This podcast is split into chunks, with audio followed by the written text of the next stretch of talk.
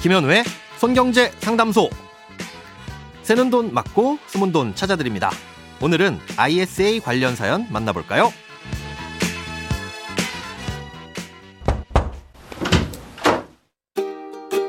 안녕하세요. 개인 종합 자산 관리 계좌라고 하는 ISA의 세금과 관련하여 문의드립니다. 일반형 ISA 계좌는 200만 원까지 이자와 배당 수익이 비과세되는 것으로 알고 있습니다. 그런데 ISA가 아닌 일반 계좌에서 ETF 거래로 수익이 난 경우의 과세는 다른 금융소득과 합산 2천만 원 이하면 비과세인 걸로 알고 있는데요. 만약 ISA 계좌 내에서 ETF 매매 차익이 발생한 경우 200만 원까지만 비과세가 되는 건지 아니면 타 금융소득과 합쳐서 2천만 원 이하까지 비과세인 건지 그도 아니면 2,200만 원까지 비과세인 건지 궁금합니다. 그리고 ISA 계좌도 수수료가 있다고 알고 있는데 수수료 관련 종합적인 안내도 부탁드립니다. 먼저 ETF를 거래해서 수익이 발생하면 어떻게 과세하는지부터 설명을 드리겠습니다. ETF는 주식시장에 상장되어 있는 펀드인데요. 일반 주식처럼 개별 가격이 있습니다. 일반 주식의 가격은 사람들이 비싼 가격에 많이 사면 오르고 싼 가격에 많이 팔면 내리는데요. ETF의 가격은 전혀 다른 구조로 움직입니다. ETF는 만들 때부터 어떤 대상을 먼저 정해놓고 그 대상의 움직임에 따라 가격이 변하도록 설계합니다. 예를 들어 코스피 지수를 대상으로 정해놓은 코스피 ETF라면 코스피 지수가 1% 올랐을 때 이 ETF의 가격도 1% 오르고 반대로 2% 떨어지면 ETF의 가격도 2% 떨어지도록 만들어 놓는 거죠.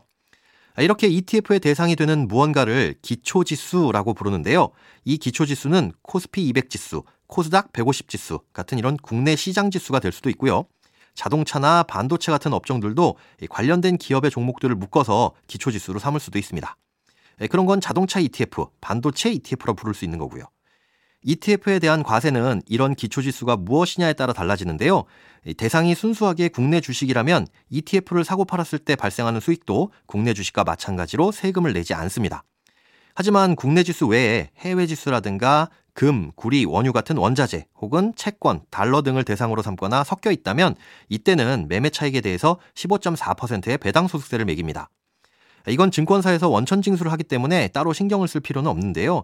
다만 이렇게 발생한 배당 소득과 다른 금융 상품에서 발생한 이자와 배당 소득을 전부 합쳐서 연간 2천만 원이 초과하게 되면 다른 소득과 합산해서 과세하는 금융 소득 종합과세 대상이 되고요.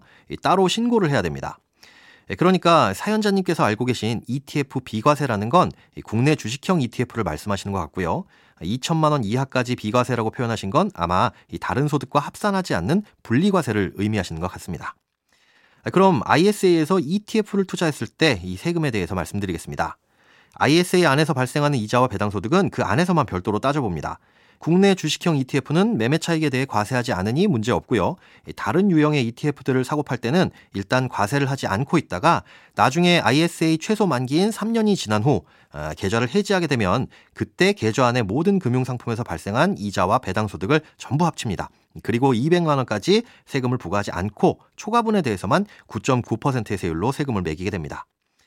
ISA는 총 3가지 종류가 있는데요. 이 종류에 따라 수수료가 달라집니다. 주식이나 채권에 직접 투자를 할 수 있는 중개형은 개별 상품별로 수수료를 부과합니다. ISA 자체에는 수수료가 없고 그 안에서 고르는 금융상품에 따라 수수료가 달라지는 거죠. 아예 금융기관한테 자금 운용을 맡겨놓는 1임형은 금융회사마다 차이가 있는데요. 공격적으로 운영할수록 비싸고 저위험 상품으로 굴릴수록 수수료가 쌉니다. 이 계좌 안에 있는 적립금에 대해 적게는 연 0.2%에서 많게는 연 1%대 후반의 수수료를 매년 떼어갑니다. 마지막으로 주식과 채권을 제외한 다른 금융 상품들을 마음대로 고를 수 있는 신탁형 ISA는 상품별로 신탁 보수를 받는데요. 이건 금융기관마다 상품마다 천차만별입니다. 이런 수수료는 금융투자협회에서 운영하는 ISA 다모아라는 사이트에서 한눈에 비교해 보실 수 있습니다. 돈에 관련된 어떤 고민이든 상관없습니다. imbc.com 손에 잡히는 경제 홈페이지에 들어오셔서 고민 상담 게시판에 사연 남겨주세요. 새는 돈 맞고 소문 돈 찾는 손경제 상담소. 다음 주에 다시 찾아올게요.